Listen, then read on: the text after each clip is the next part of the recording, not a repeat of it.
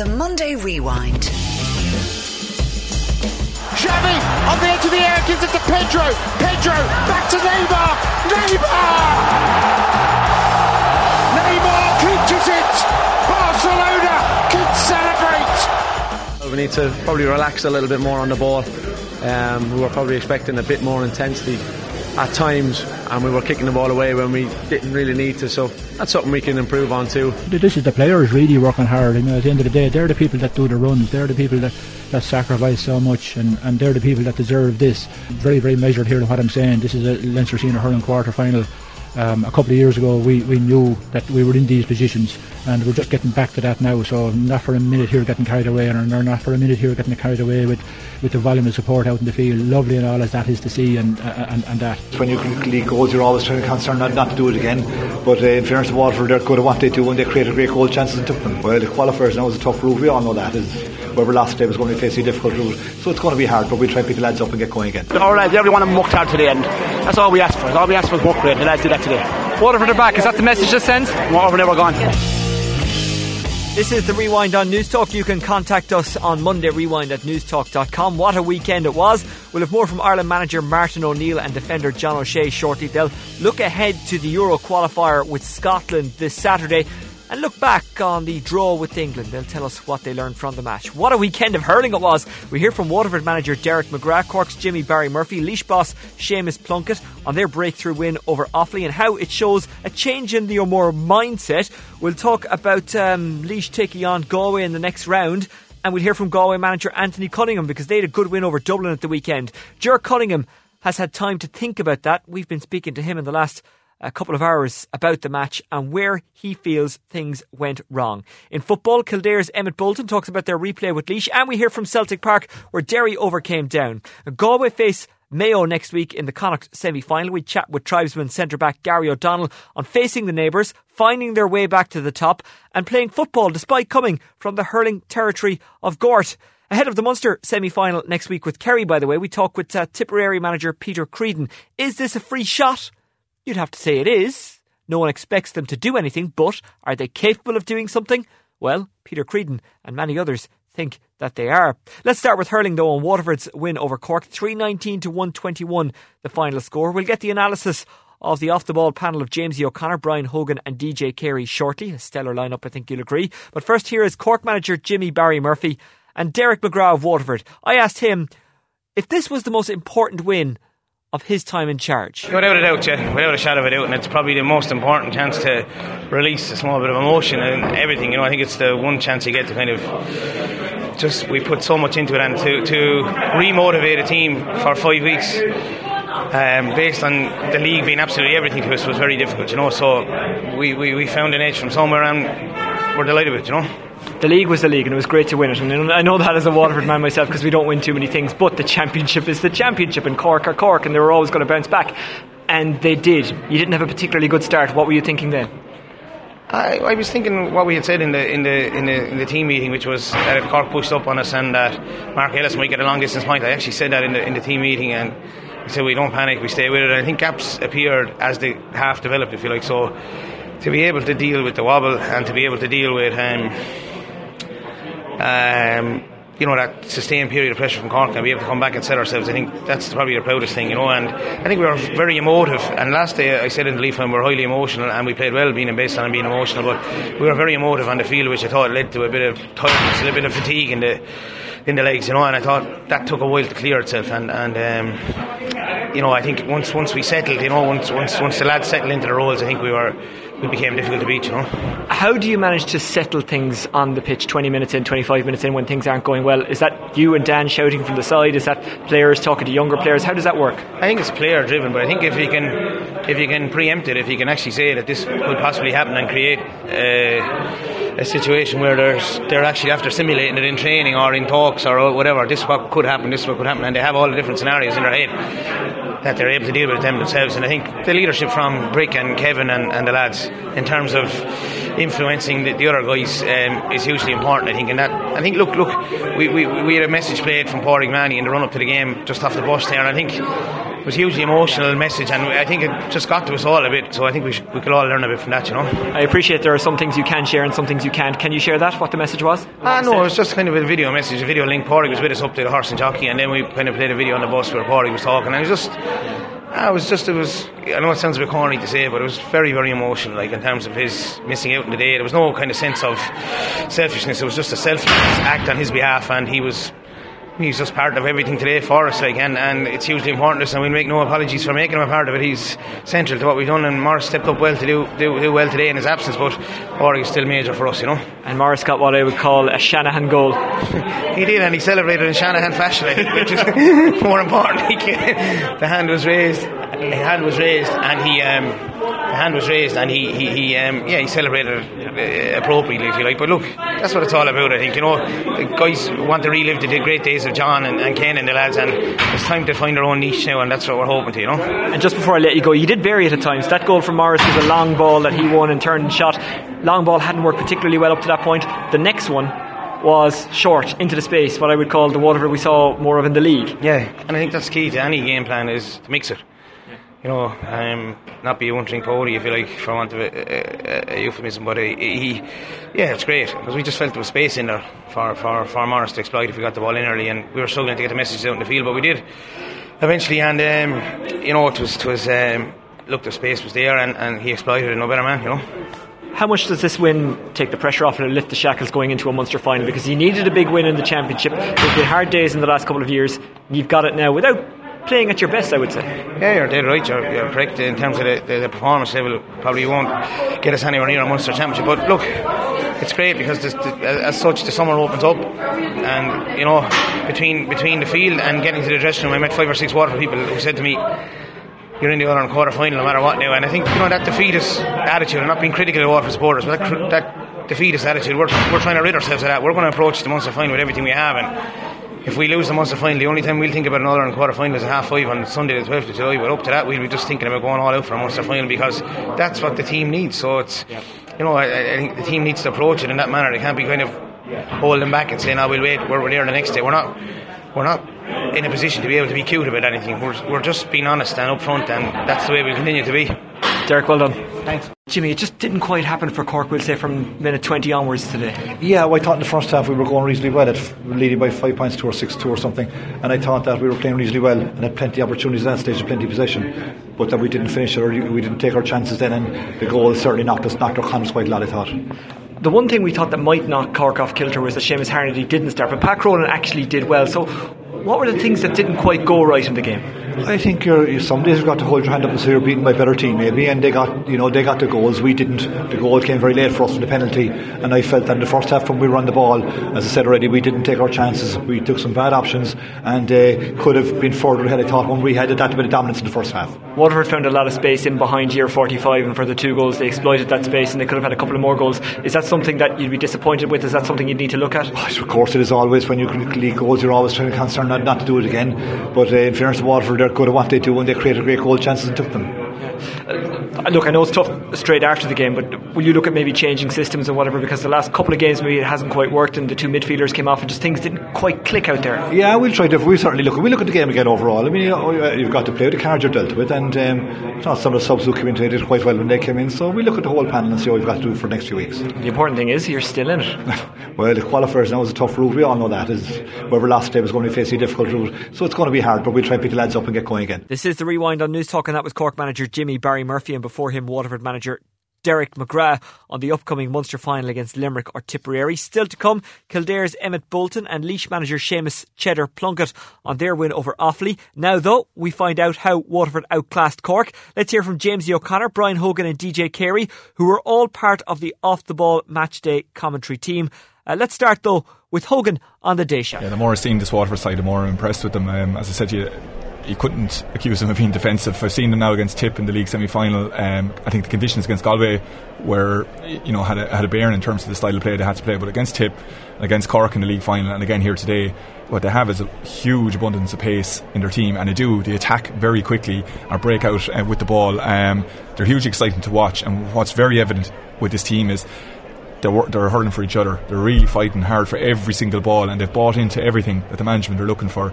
Um, they're going to be they're going to be hard to beat, you know. Mm. Um, and as I said to you, what I was very interested to see was how they were going to approach this match, coming off the high of a league final uh, with a young side, you know, who everyone was saying was developing didn't seem to be affecting them at all. They settled into the, the match, you know, as you do in the first championship match. It takes you a while to, to, to bed in. And once they got once they settled into it and got their game going, there was they didn't they never looked back. Yeah, and it looks as though there's room for improvement with this Waterford side as well. They did start the game quite slowly and they stood off Cork at times, which against a Kilkenny and potentially in a Munster final as well, you're probably not going to get away with. Well, who knows? Uh, at the end of the day, today's today's a game against Cork, uh, and Waterford came out and, and, won that game, and, and well deserved. Certainly after the first ten minutes, mm. fifteen minutes, uh, it was Waterford's game. Whoever they come up with next, they'll do their homework, they'll do their tactics, they'll probably play a similar type of game. Uh, talent talent doesn't necessarily mean you know that you can win great ball and put it over from the sideline or you can put it from the corner. Talent also means that you play a, a team sport in a team sport, and if you're if you're talented talent, talented enough as an individual and in a team, you can create a great team. And that's what Waterford seem to have at the moment. They're certainly playing very well. Obviously, you can't call anyone a great team under the massive success mm. behind them, but certainly at the moment they're going the right way. The, the question I would ask, and we're talking about Jimmy Mar- Barry Murphy taking criticism, um, I'd ask the question are, are we giving Cork hurling too much credit uh, and Jimmy Barry? Uh, are we saying, you know, that he can do it? You can't do it unless you actually have the players to be able to do it. Cork weren't able to change. Uh, Waterford had five, six goal chances, uh, and prob- possibility had a few more. Cork had one, sorry, two. Uh, one was a half hit shot in the first half and the penalty. Now, at the top level of, of sport, you need to be creating four or five goal chances and taking two or three. It's as simple as that. Three points are worth one on any given occasion. And if you haven't the players that are actually going to be take, able to take on defences and go for goal, you're in trouble because you can't depend on scoring 25, 26, 27 points every day you go out. Yeah, Jamesy, before we let you go, anything else that caught your eye this afternoon? Brian, Brian, Brian and DJ will both know that um, you know work rate and intensity and aggression, those things are things that they're, they're central ingredients to championship success and, and, and, and winning these big matches. And you know, once again, I mean, I think a lot of the Cork backs, you know, played manfully. I mean, you couldn't fault, you know, the energy expended by Shane O'Neill or Brian Murphy or, or Stephen McDonald at the, at, at, the back, but certainly the work rate or lack of of some of the Cork forwards, um, you know, let them down. And that maybe it's just their their their, makeup. Um, but there's no way. I mean, I felt today that if, if Cork matched Waterford's work rate, if they matched their intensity, I thought that maybe individually, maybe Cork had better better individuals maybe up front, and that, that would be enough to win the win the match. But Cork never came close um, to outfighting or outworking Waterford, and as long as that's the case. Um, it's very, very hard to see Cork, um, you know, getting their hands on, on, on, silverware in 2015. This is the rewind on News Talk, and that was James O'Connor, Brian Hogan, and DJ Carey speaking on off the ball. Uh, with Nathan Murphy on Waterford's win over Cork. It was a breakthrough win for Laois, who go on to meet Galway in the Leinster semi final in Portlaoise on June 20th. That's a Saturday. After a bizarre couple of weeks that saw manager Seamus Cheddar Plunkett quit, but then return, the O'Moore beat Offaly 29 points to 20 on Sunday. Cheddar spoke to Midland 103's Jack Nolan after the match. I, would say a lot of things worked well for us today, and you know, credited the players. They really stood up, and you know, they, they were all real Laois warriors today. Um, but it's important that that's the mindset and that, that's the performance level that we need to, to, to go into the next match because uh, you know certainly next match is on a completely different level altogether as I said um, you know I certainly read some media articles this morning that were starting to install Galway as, as favourites for All Ireland and that so you know huge huge efforts for us in a, in a fortnight's time but but um, look we'll go away and we'll assess today and we'll look at Galway last night and we'll see how we'll plan for that just finally, you're, you're talking about, you know, we're looking forward. We also have to maybe look back a little. You know, you had a, a turbulent week back there. What effect did that? How did the galvanising effect? What effect had on the team? What effect had it on yourself? No, I'd say no, no, no effect whatsoever. And I would have said the very same thing today if we'd have lost the match.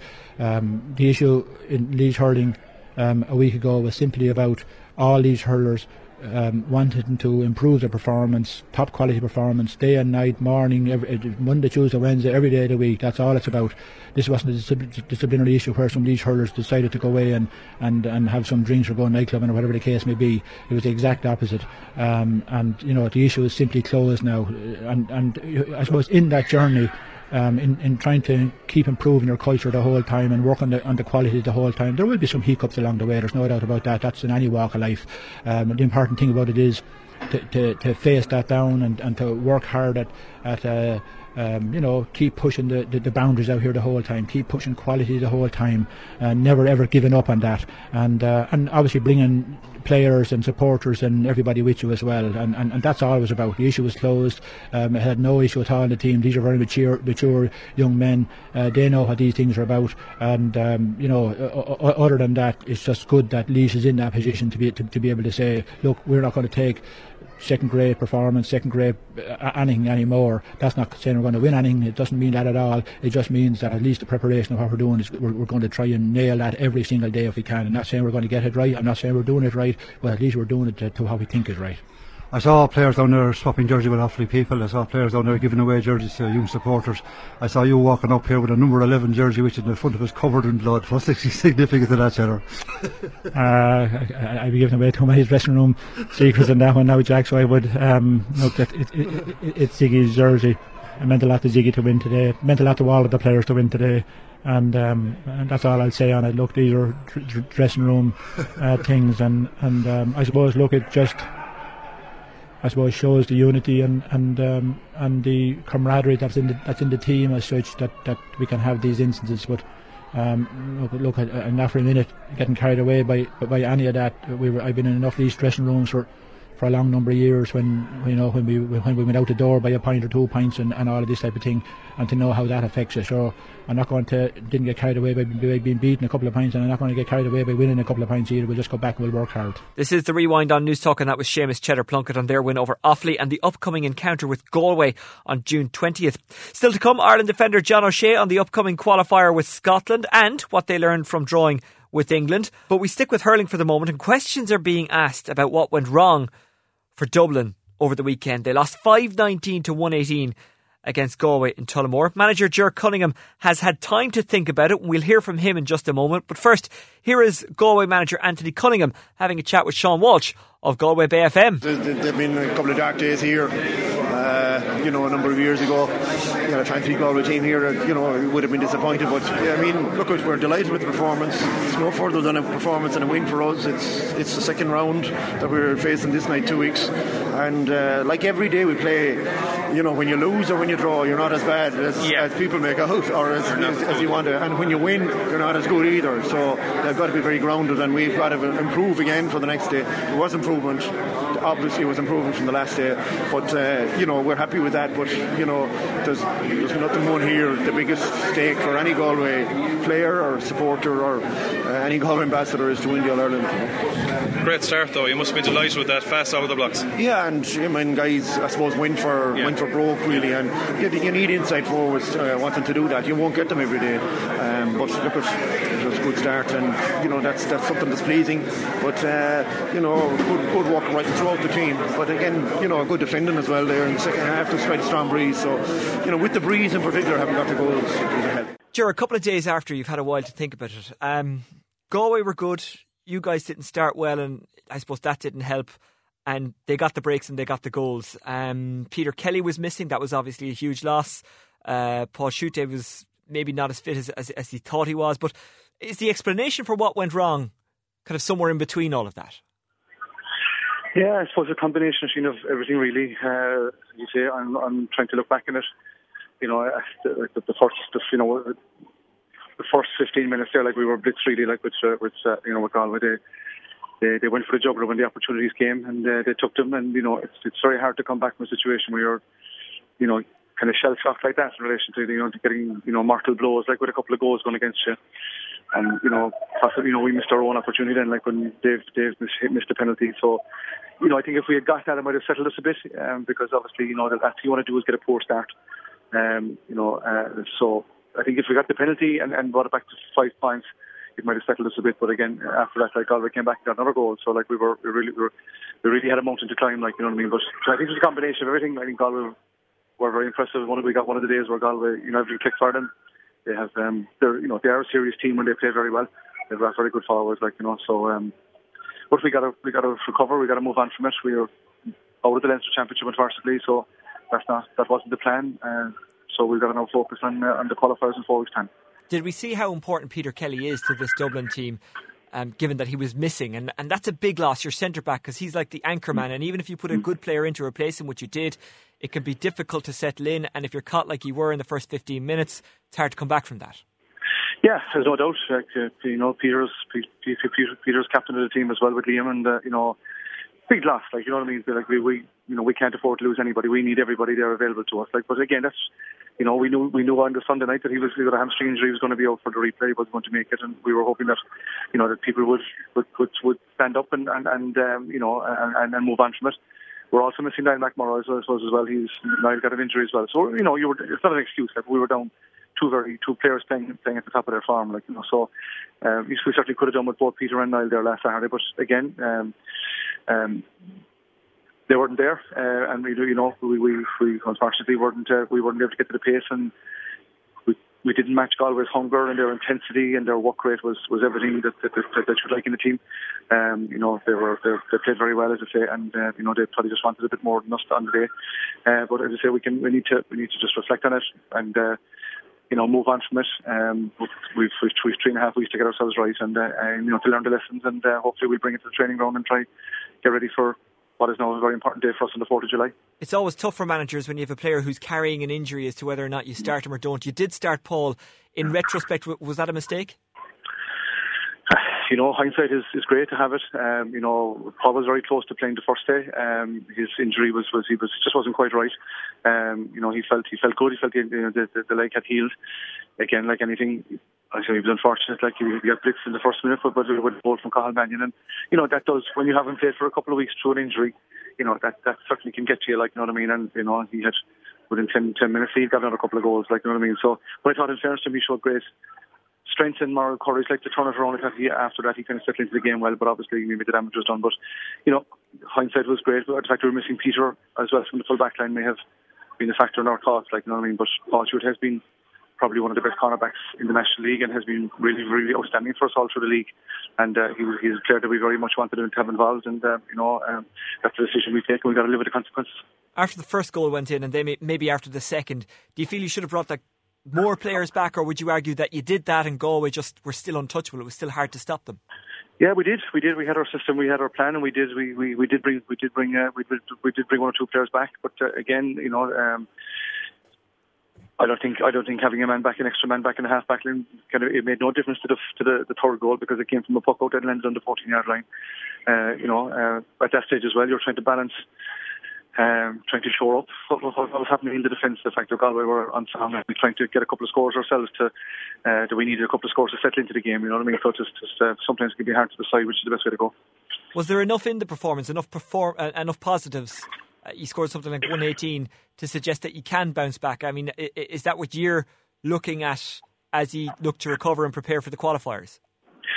Yeah, absolutely. The, you know, in a situation like that, when you find yourself, you know, behind by a big margin, it's very easy to throw in the towel completely and uh, and, and and just and just give up. But I think our lads didn't do that. I think in fairness, in the second half, they uh, they tried us, they tried, you know, tried manfully to try get the game back. We, you know, we scored 118, as you said, had other chances as well, missed two penalties. So, you know, we got to take the positives out of it from the point of view of uh, when we sit down to plan for for the 4th of July. But at the same time, we need to look back as well as to what happened, as to why we didn't play well in the first 20 minutes. And these are the areas we'll be focusing on over the next couple of weeks. Did you think the lads were focused going into the game, or did you feel that you were vulnerable in those opening 20 minutes? Because that can happen. And I know, again, it's easy to say in hindsight, but are there things that you picked up on that you thought, okay, something's not quite right here? No, no, not at all. I mean, you know, it's just, just, uh, and, that's probably why we were kind of so shocked. Really, I thought we everything was was done. That you know, the I thought our preparation was good. Fellows were players were grand and relaxed tomorrow in the game. You know, they were ready for us, and uh, you know there was there was no hint of anything that was going to happen. Like I think you know, but uh, obviously the toss had a big bearing in the match. You know, Galway won the toss and decided to go over to win, and uh, as it turned out, it had a huge had a huge bearing. So there was nothing beforehand that uh, that, that you could put your finger on to say what was going to happen. How do you go about preparing for the game in three and a half weeks? Do you give the lads a bit of time and maybe you let them go and, and, and think about what's happened and then you come back and discuss it? Or do you get them together straight away and address things and issues or whatever straight away? Um, I don't know really. I suppose you could make an argument for doing for doing both or doing either or really. Like you know, do you, do you know? But I think at this stage, um, I think letting you know, I suppose letting it fester for four or five days wouldn't be a good thing to do. I think we, if you know, we have another competition to play in. You know, I think our, our most important game uh, in our season now is going to be the next game on the Fourth of July. So, you know, I think there's a there's, there's, there's there is a time for reflection that you must look back and see what happened, and you know, have a look at you know personal responsibility as to you know did it did, did I do everything possibly that I could have done for the match. Uh, but I think there comes a time when you must decide, yeah, well, that's that's in the past now and that's gone, and it's, it's time to move on because uh, you know we have another competition to, we have another game to play in the Fourth of July. We won't know who we're going to be playing for another two weeks, so it's about, I suppose, getting ourselves right first of all, uh, and you know using using the next two weeks uh, in training and using that time that time properly uh, to prepare for it. And then once we know who we're playing, we start focusing on on on, uh, on, our, on, the opponents and hopefully have ourselves ready for the Fourth of July. The previous manager Anthony Daly said on the Sunday game that, that this has happened to Dublin teams in the past for whatever reason they just haven't shown up. Was that something that you thought you had addressed, and is it just so frustrating because? It's so hard to tell when these things. I mean, if you could tell when a team were and weren't going to peak, management would be so much more easier, wouldn't it? Yeah, well, you know, we've I suppose all year long, actually, we've been looking at we've been trying to be we've tried to get a, a consistent competitive performance in every game we played. Um, and we think we've got that to an extent in every match we were competitive, except maybe the, the, the, first half of the Cork match in Croke Park, where you know we didn't perform for whatever reason. Uh, but I think since then we've been very competitive. We've been we've been trying to be very consistent. So you know we didn't want to. We've been trying to get out of these the, the games where you have one one good and one bad, one you know followed by one good and one bad. So that's why it's probably more of a surprise on, on Saturday night that we did get that kind of poor first half performance. We, you know, we've been working all year to make sure that we're competitive and make sure that we're consistent. So uh, that's why probably it was more disappointing because we thought we had, um, you know, we we thought we had we would we'd moved on from that inconsistencies that were there. Now, one positive to take is that you have a bit more time regards injuries and getting guys recovered. How is the injury situation looking? Um, not sure now. Just waiting to see. We'll talk to the medical people during the week. Uh, I think Niall McMorrow, uh, the game will probably come too soon from. Um, uh, he's got a got a thumb injury and he's been ill around the middle of the field.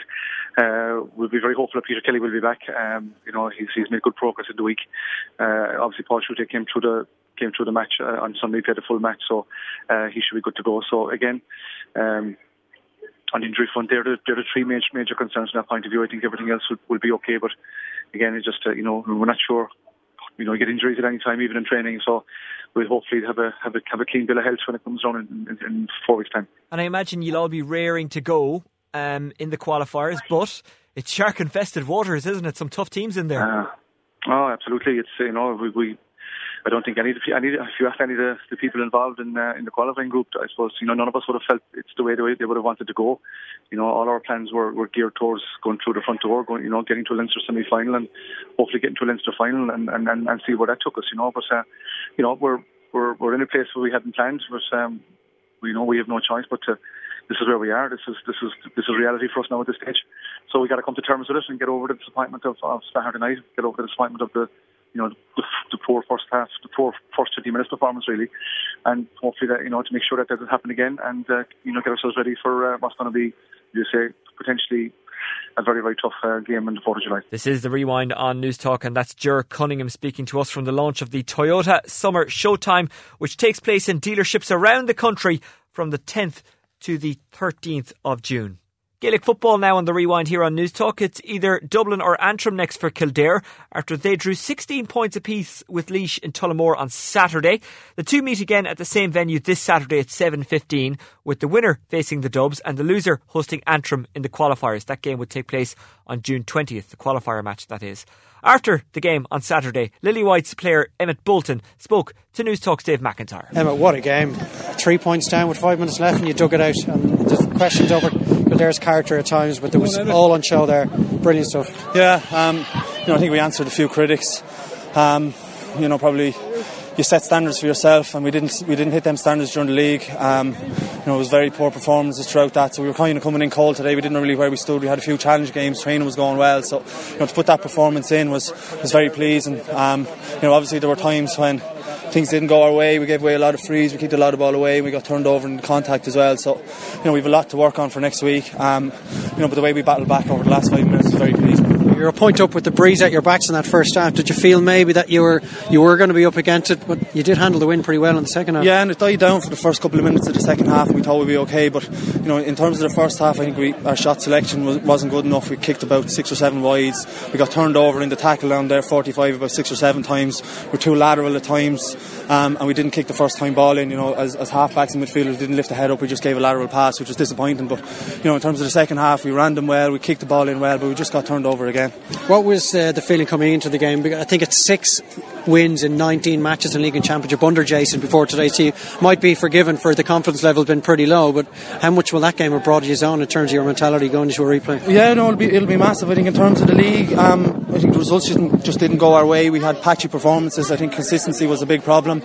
You know, we were missing a few players as well through injury. So, you know, we got to look at a good few lads in there. But you know, I think in terms of performances, um, you know, we wouldn't we weren't happy coming away from the league. But you know, mentally and, and confidence wise, after today, you know, we'll, we'll be bouncing into next week. Big came back from the bench as well. Tommy Moolick, two huge scores in that second half to help you get level. Yeah, and he was very unlucky with a one-on-one with the keeper as well. And you have Niall Kelly come in as well, and you know David Hyland, Eoin Doyle, all these lads coming back from injury as well. So you know it'll strengthen the panel and it'll strengthen the intensity and training this week, and you know there'll be places up for grabs again next week. And you think overall, obviously you'd like to be through tonight, but the extra game for either Laois or Kildare, whoever wins it, it might actually stand you in very good stead with that with that daunting task that is Dublin in the semi-final for whichever side comes through this replay. Yeah, I think so. Look, you'll have a bit of momentum going in as well, rather than a three-week break. You'll have a two-week break and two games on the bounce as well. So you know Dublin were really tested against Longford. So you know we've had a very good test today, and hopefully we'll have another test next week and come out to far side. This is the rewind on Newstalk, and that was Emmet Bolton speaking to Dave McIntyre. Emmet Bolton, of course, of Kildare. Well, coming up more on next week's football with Galway centre back Gary O'Donnell ahead of their clash with Mayo. Also, Tipperary manager Peter Creedon on their Munster semi final with Kerry. Is the breakthrough near for the Tip seniors? Next week might tell us. Now, though, it's soccer and Ireland take on Scotland this Saturday at the Aviva in what is a must win qualifier. They've prepared with two scoreless draws against Northern Ireland in a practice match and England in a friendly. Uh, let's get the view of former Ireland midfielder Keith Andrews on how they're looking ahead of the Scotland match and how they might line out the team. But first, uh, let's hear from Martin O'Neill, the manager, and John O'Shea, the defender, who both spoke to uh, Setanta Sports following the scoreless draw with the English. It was a good exercise for us, uh, particularly with the game coming up now next week. Um, I think you could see that we were getting a little bit tired towards the end. Obviously, made a couple of substitutions, but I thought that um, thought the endeavour was there, always is really. But um, I'm very pleased with a lot of aspects of it. You know, we uh, we had a one or two decent chances in the first half, which I thought maybe we could have capitalised on. And uh, and as I mentioned, we were getting a little bit tired towards the end. But all in all, delighted with it, delighted with the game, and, and it couldn't come at a better time for us. And particularly, possibly, by the way, you denied England the possibility to dictate the play for large tracks. I, well, I thought that uh, myself, you know, but um, uh, try and concentrate on what we can do for a start, and then when we don't have the ball, try and dispossess them as quickly as we can and uh, as far away from our own goal as possible. Not always, not always uh, can happen just like that. Uh, they've got some very fine players, but I thought uh, I thought overall I, I, was pleased with it, and uh, I think that uh, that will stand us in good stead for next Saturday. We spoke about Robbie Brady before the game, and you're refusing to tell us that he's going to be your long-term left back. But that aside, a very assured display from him today. He played he played very well indeed. Uh, he was up against uh, Sterling in the in the first half.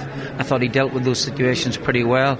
Some of his delivery as well too was back to the Robbie Brady that we know and and yes, overall he can be very pleased with his game. And looking forward to Scotland. Obviously, next weekend, such an important, a pivotal weekend in your own managerial career with Ireland. Well, I do, well, you keep you keep saying this. You know, I've managed for five games, and uh, and they don't come around that often. I must admit. So with five games, we've got some points in the board at the moment. We're in a, a pretty tough group, and um, you know, I've you know I've handled the occasional pivotal situation before. You know, so hopefully I can do that again. Looking forward to it. Thanks, Martin. Yeah, pleasure. John, after a week of a lot of negatives around the camp, that was a pretty big positive to end things on. Yeah, look, I think the pleasing aspect was obviously the clean sheet, but ultimately we've created good chances too. Um, that's something that we're going to have to fix for next weekend. Um, when we create good chances like that, we need to take them and take advantage of when we're on top. Obviously, even from the start, from the kick-off, we wanted to start real positive. Got off the pitch, got a corner within about 10, 15 seconds. So we'll need that next weekend too. But um, at times as well, we need to probably relax a little bit more on the ball. Um, we were probably expecting a bit more intensity at times, and we were kicking the ball away when we didn't really need to. So that's something we can improve on too. And as I said, probably the last 15, 20, uh, it was a fairly hot day out there too, and I think the intensity of both teams just kind of wilted a little bit. When you say kicking it away, I don't know if you're referring directly to a somewhat direct approach, maybe particularly in the first half, but that actually seemed to pay a lot of dividends at times. No, well, it wasn't in terms of when we'd won the ball back from defending wise, we'd kind of needlessly kicked the ball away a few times. But we knew when we played, obviously, uh, Didsey and Murph up top, that we were going to be direct at times to get us up to pitch and then play from there. And I thought we did that very well. And as you said, created lots of good chances, got free kicks, won free kicks from it. And Robbie, uh, Robbie and Aidan's delivery, we knew we were going to cause them problems. Kenny Cunningham and Kevin Kilbane in our studio have just been analysing what our best solution at left back might be.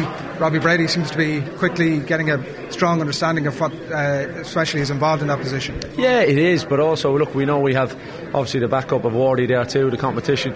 Paul uh, played a little bit there against Northern Ireland too, so uh, look, competition is key, and I think that's what we're showing today with some of the lads coming in. Harry, Harry Arter coming on and impressing too.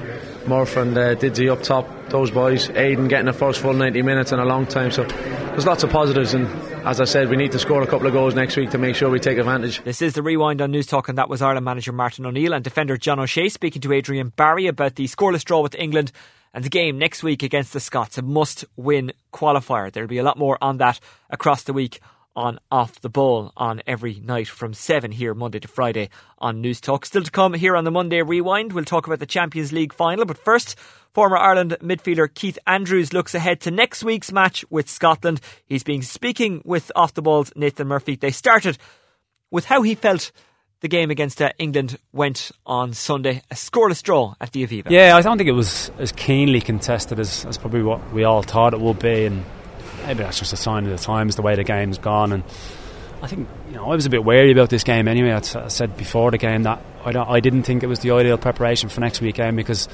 if I had it got a little bit carried away, a little bit heated, you know that's the last thing we need. Losing a key player or two to any type of silly challenge, but. Um, no, I thought I thought it was a good afternoon for us. I really did. I thought defensively we were magnificent. We restricted them to to very few chances. I thought the compactness was was good.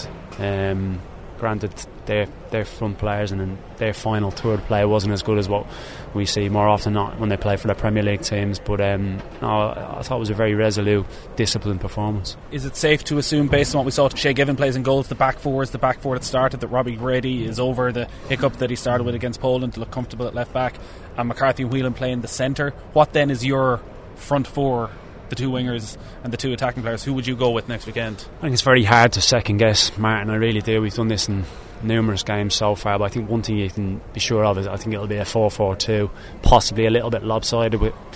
You know, maybe will he play Jeff there after him playing quite well, or will he play John Walters in that position? Know, Daryl Murphy's played very well. How much? How much will that weigh into things? Um, certainly in the back five, totally agree. I think that'll be it. I think Robbie Brady defensively has come on leaps and bounds. He's played very well at club level uh, as a more of a wing back than a full back, I suppose. But I thought he came up against three outstanding talents in Sterling, Walcott, and, and Townsend throughout the 90 minutes and, and, dealt with it very, very well. I think I think Glenn and James will certainly anchor the midfield and. Will he go with Jeff?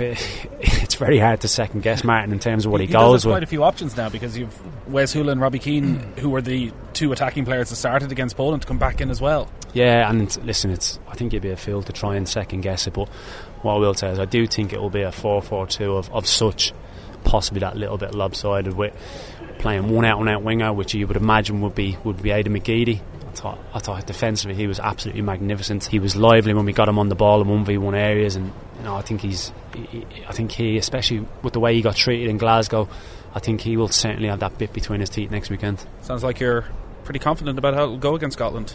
Yeah, I am. I have to say, I was, you know, I was, I was, I haven't said I was confident going to Glasgow as well, and that, that didn't turn out the way it was. But I think we're at that stage now where we all know, players, staff, fans, that we all know that we need the performance and the and the result now to go with it. And I think, you know, next weekend I'd love nothing more than to see just like kick off to put it down the wing, get in their faces, and show Scotland from the first whistle next week we mean business. This is the rewind on Newstalk. I'm Oisin Langan, and that was Keith Andrews with Nathan Murphy on next week's Euro 2016 qualifier with Scotland at the Aviva. Raf Diallo of Team 33 and Off the Ball is here to talk Champions League. Raf, Barcelona beating Juventus 3 1 on Saturday night. They were pushed all the way, weren't they? Or were they? To well, not particularly. I think it was a fairly overall. If you look at the patterns of the game, it was a comfortable victory in the terms of scorelines and things. Maybe not. Uh, obviously, the third goal for Barcelona came deep, deep into injury time, and for a long time it was one-one. But you always felt that Barcelona had more in their pocket than than Juventus did. They just have, you know, when you've got Suarez, Neymar, Messi, one of them is bound to turn up, or at least two of them and if uh, you're very unlucky, all three will turn up on the same day. Was know? it a case that they did click and there's nothing Juventus could do about it, or will they feel that they could have played better? They could have done they a bit more. They probably more? could have played a little bit better. I mean, obviously Messi didn't find the score sheet, but he was orchestrating a few things behind. Uh, a little bit further back, particularly the first goal, he opened up the play to start that move. Um, I think the second goal as well, and well, you know, you know what Messi's like. If he's not scoring goals, he's still creating. Um, Suarez obviously finding the, uh, the score sheet. Neymar, I suppose, being unlucky not to have scored twice because there was that header that was. Uh, he headed it off his own hand, but you wouldn't say it was. No, um, I didn't. I did. Well, I can understand why it was chalked off, but it wasn't. Uh, you know, wasn't Maradona deliberate. hand of God yeah. or anything like that. You know, there was no. I, there was no. In, the hand just happened to be in the way, and in fact, it probably could have diverted away from goal, and he would have been unlucky that way. But you know, overall, like I think Barcelona deserved it, and I think uh, in some ways it's interesting how they've evolved from the team that Guardiola had, and even maybe if you put it within the context of the last decade, the 2016 as well. Interesting as well, and very complimentary that their manager has managed to mix all these talents because it's one thing having the talent, it's another thing mixing, finding the balance, balancing the egos Indeed, it is. Although I don't think ego is as huge, as big a problem at Barcelona as it would be at Real Madrid, where you've got Cristiano Ronaldo, obviously, and his ego is about the size of the sun, with all the other moons revolving around. But Messi likes to be in control, doesn't he? He does. He does. But he is much more. He's much happier, kind of letting other players shine and actually being the creative force rather than the person who's always finishing up uh, chances. He has a huge deal of respect for Neymar. He has a huge deal of respect for Suarez. I think that shines through. The fact that all three of them are able to, you know, contribute in terms of goals, in terms of assists, in terms of well, pretty much in the terms of the build up as well. I think it's. Uh, it's not just a victory for Luis Enrique. I mean, he's done quite well in terms of, as you said, putting all these, and I wouldn't use the word egos, but these massive talents uh, to work together as such. You know, you've got your PKs, Al, uh, Jordi Alba, you've got Dani Alves who is leaving as well, and uh, it's it's been impressive how they've managed to keep that core of the team together. Uh, obviously, there's not a question of teams coming in to take them, but that, that they've that they've had sustained success, and we're talking about the same people like Xavi, Iniesta, Sergio Busquets, Lionel Messi, and then and Piqué as well, and all the other names that you add in to add the frills like the Suarez and the Neymars. Yeah, I watched the game in the um, European soccer and cultural capital that is Tullamore, and uh, one guy shouted out after Juventus' equaliser, "Go on, Newcastle!" Now, I don't think they're going to quite crash as bad as Newcastle, but is it possible that we won't see Juventus back? I mean, look, it wasn't a fluke that they got here, but no. Pirlo was gone, and that's that's the heart gone out of their team. Is that fair to say?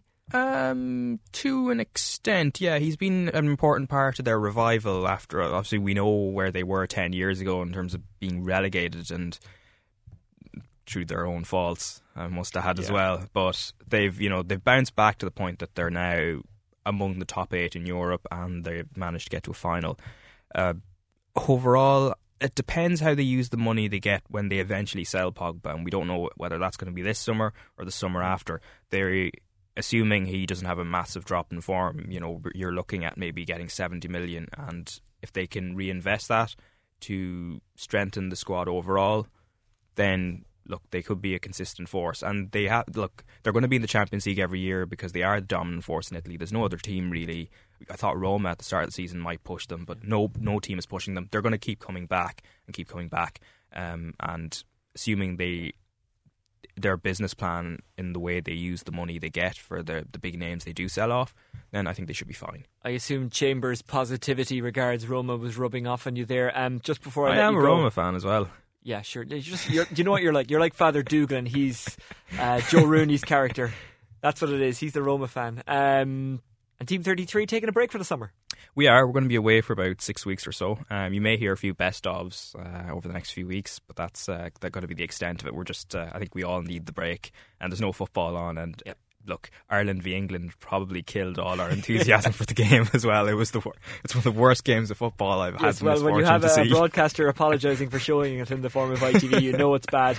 Um, we're steaming up on our one year anniversary on the rewind. We won't quit for the summer. I'm just no. saying. I'm just saying the rewind has more staying power than Team It, 33. it does. It's it the does. GAA mentality I bring. I think. Look. You know, we don't we don't rest unlike you soccer lads. Anyway, listen, uh, Raf Diallo, thanks for joining us. Thank you. We'll Galway beat Mayo. Do you think we'll Galway beat Mayo? Not if they have Willie Joe. They have no hope of beating Mayo. Hey! That is the question that used to be asked when Galway took on Mayo. Of course, uh, Willie Joe long since retired, but uh, many classy players still on show. They meet in Pearse Stadium on Sunday in the Connacht semi final. Of course, Mayo yet to play this year in the Championship. Galway have already had two games, beating New York in the Bronx and Leitrim in Carrick on Shannon. They weren't overly convincing in either. A Tribesman centre back Gary O'Donnell attended a GAA media event to promote the game, from where he spoke to us. And I started by asking him to assess their form so far this season. Uh, a bit indifferent, probably up to, up to now. You know, we. Kind of had a up and down uh, league campaign where we started well and finished well, but in between it was um, very inconsistent where we lost three games in a row. But coming into championship, you know, I know we've had two victories, but you know we wouldn't be happy, won't be happy with our performances to date. You know, probably did enough to get over the line against New York and Leitrim, but under no illusions that the way we played certainly won't be good enough come Mayo on uh, Sunday week.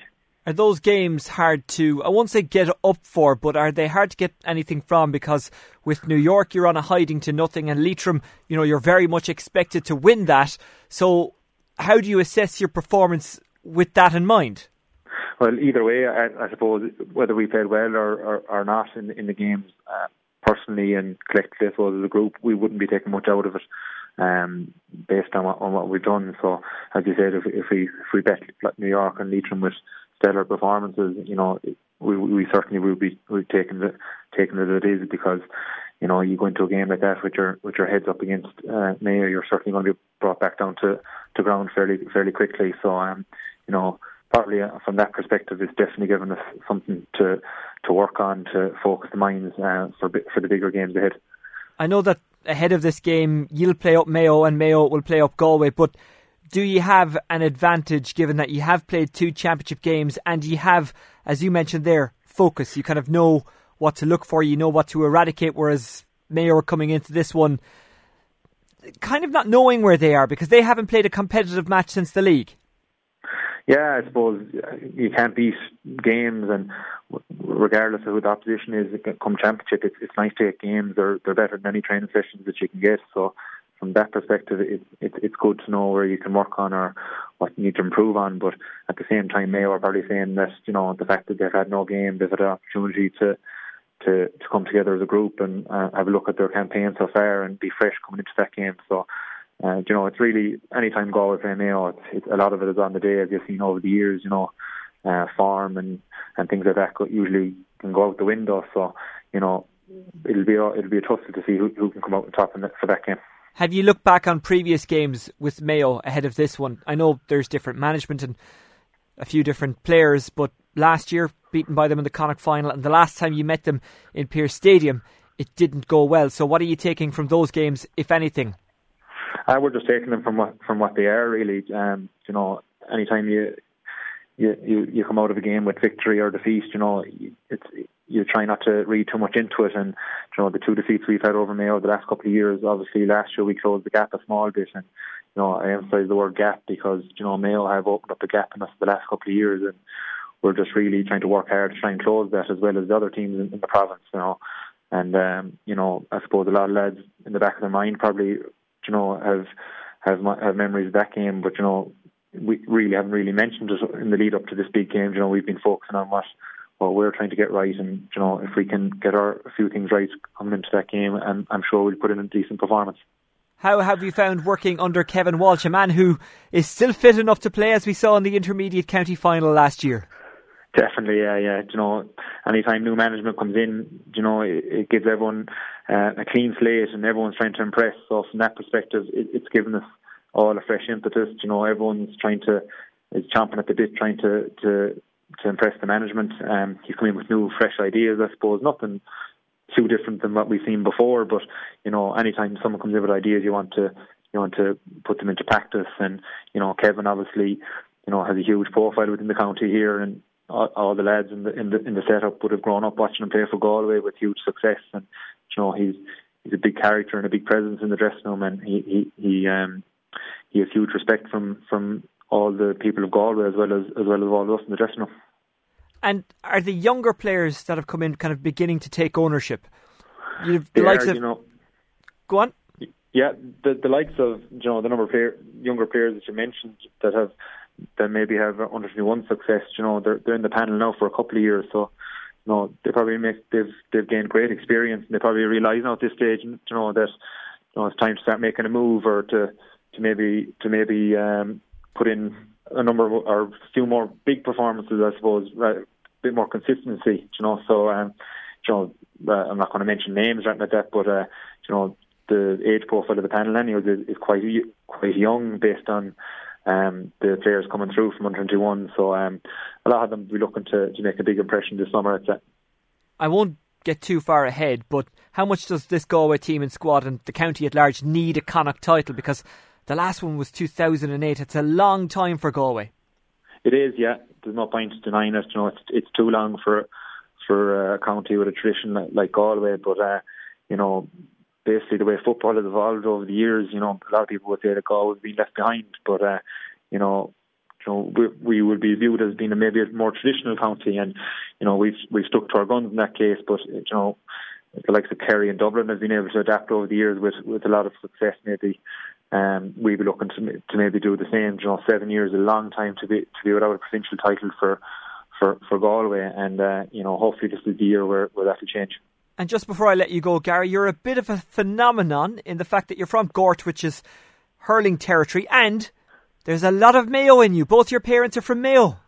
That's right. Yeah, yeah. A lot, that seems to come up every time this this this game comes about. A, a lot of people bring that up, but uh, you know, in fairness to them, anytime Galway play Mayo, you know, there's there's never any issue about it, and it's, you know, the maroon and white is take um uh, to to be the dominant colour in the house that time. So um, you know, it's it's a good time in the house based, on the tradition and uh, the relatives and the people who have who have huge uh, interest in, in the game, and you know, there's great banter and, and and crack around the house. So you know, we're really looking forward to it. It's a very good and healthy rivalry. It's it's one of the better ones in GAA. How about yourself? How did you become an intercounty footballer coming from somewhere like Gort, which has produced great Galway players in the past, but uh, as I read before, predominantly in hurling? Exactly. Yeah. Look, when I, when I was younger, I, I played all the sports, in particular hurling and football. But I was lucky enough to have a principal in primary school that was from Connacht called Peter Conroy, and uh, a man called Kevin Roach who put huge emphasis on football in the area at the time and fielding teams and that. And as well as that, you know, Galway had huge success in the nineties and and the early noughties as well when I was quite young. So obviously that gave me a huge driving force to to stay playing football and to have the hunger for it as well as having the the family influence and, and watching watching that great Galway team in the nineties as well. You know, going to all the games as well at that. So obviously, we're quite determined to maybe push it on as well. Uh, even though a lot of my friends would have been would have been playing hurling at the time with, with myself, you know, I, I suppose I persevered and, and stuck at it. And fortunately enough, I was very lucky to go on and represent Galway. The fact that you have played a lot of hurling in your life, does that help make you a better footballer? Are there advantages and edges maybe that you have that other guys wouldn't who've never uh, picked up a hurley or a hurl, depending on what part of the world you're from? I, I imagine it's a hurl if you're Gort. It's a hurl, yeah, yeah. I know, Evan, yeah. Um, I always find, anyways, in the different sports to play, I played a lot of rugby when I was underage as well, you know, so rugby, hurling, soccer, whatever it is, you'll always pick up a, some facet of the game that you can bring into to whatever sport you're playing. In my case, which is which is football, you know, be it pace or a sidestep or some sort of skill. So uh, I was lucky enough to have um, a hand in a lot of those sports, but uh, in hurling, I suppose it's very much skill based and things like that. So certainly getting a, a slap here and there from a few of the lads in training or matches will definitely toughen you up for the bigger games. Gary, the very best of luck against Mayo uh, next week. Thanks for talking to us. Thanks, Oisin. Cheers. Well, this is the rewind on Newstalk, and that was Galway centre back Gary O'Donnell on the Connacht semi final against Mayo. Also, a provincial semi final, well, two actually, a Munster next Sunday as Clare go to Cork and Tipperary host Kerry. There's some talk among the prom- Premier following that they can shock the All Ireland champions. And why not? They should have beaten Cork last year in the Championship. And this year they stayed up in Division 3, so they are playing at a higher level and they've improved over the last couple of seasons. I've been speaking to tip boss Peter Creedon about this game. Ah, sure, I'd it's a huge step up, like you know, for us. Um, they gave us a right dusting two years ago, something similar maybe to what happened today. But look, we'll embrace it. We look forward to it, and it's a challenge, and um, it'll set a benchmark as to where we actually are. Have your goals changed for playing a team like Kerry, given how much progress you've made as a team in the last season or two? Ah, well, I suppose when we go to play Kerry, I suppose what I'll be saying to the players, we need to go and play it in, uh, to the best of our ability and maybe not unduly worry too much about them because you can get tied up in knots. And um, again, the most important thing against Kerry would be to actually not to make any basic errors and you know and, and, go at them hard and try and put them on the back foot. But look, we're playing a seriously talented team and they'll be warm favourites on the day, I can well imagine. But look, it's something for us to, to look forward to now. Is it? A, kind of a shot to nothing. Essentially, is it a free shot? Ah, sure, I suppose it is a free game, really. You know, um, uh, Kerry will be expected to win it and probably win it comfortably, but you know we can go in and, and get ourselves well motivated for it and, and, and go at it from the start and um, see what happens. Um, we came very close against Cork last year, and you know our season kicked on well from that afterwards. So, look, we're looking forward to it. But um, you know, I admire Kerry. They're they're an excellent team, and they obviously train harder than everybody else. That's one of the main reasons they win things. So, you know, we'll have to be ready for that. You're coming into the game against Kerry having played at a higher grade this year in in the National League. You mentioned after last year's defeat against Cork that maybe playing Division Four in the last five minutes you faded away because of that. Do you think that'll be a, a factor this summer round? Oh, well, there's no doubt. Like in, in, in, Division Three this year, you know, we had a great game against Armagh, good game against Fermanagh, Sligo. They're all decent teams. Obviously, the 21s have gone down to the wire in a few championship matches as well. You know, all that builds a bit of confidence and consistency within the team. You know, they're in their second year of, of training with you know Mickey and Haley, so their fitness levels are improving as well. And um, all this thing in intercounty football, really, you need a few breaks on a given day. But if you haven't got the, the work done in advance, you have no chance. And I think, you know, we're working hard to make sure we've everything done in advance of matches. And with the likes of Georgie Hannigan, Stephen O'Brien, Michael Quinlivan, to name just a, a, couple of lads, Colin O'Riordan, obviously, you've got lads who can take their scores, who can shoot from good positions, and who can work the ball. Will you have to do that well against Kerry? Is that something you, you, you look at to do to, to work the ball at pace? Ah, we will, absolutely, because obviously the Kerry backs and the mid and, and, and uh, Kerry will, will, will defend much better and will put much more pressure on our players. But you know, we just have to stick to the to the process and trust ourselves, and um, you know, that's all you can do really. Once you cross the white lines, the players have to trust that they have the work done and, and, and drive on, and you know, bring a level of you know. I won't use the word aggression, but a level of you know that they want to go at it from the start and lay down a marker. And it is in Thurles. That'll be a big help. Yeah, home game. Yeah, yeah. We had them here was it four years ago, and you know, Kerry bet us by six or seven, albeit maybe in a slow-paced match, and they took us for 17 points two years ago. But I think we're in a much better place now. Kerry probably are as well. They've been Ireland once since then, but look, it'll be great. It's a great game for us to look forward to, and uh, I'm certainly looking forward to it. Well, that is Peter Creedon, the Tipperary manager. Is a shock on the cards? Look, it's unlikely that Tip will beat Kerry in the Munster Championship semi final this Sunday, but they might come close and they're building all the time. So if it's not this year, you get the feeling it is very, very, very soon. Well, that's it for the rewind this week. Don't forget, next week we'll have a full review of Ireland against Scotland in the Euro qualifier. Hopefully, we're talking about an Ireland win. We'll also talk about the weekend's GAA. Armagh against Donegal is live on Off the Ball this Sunday afternoon. It should be a belter. Also, this Sunday, it's the Connacht semi final between Galway and Mayo. James Horan will be covering that one for us. And well, I'm a country man, so there's only really one way we can leave it this week. It's the Saw Doctors, Bale and Hay, and their classic reference to Galway against Mayo. Talk to you next week. Take care. Bye bye. Hey!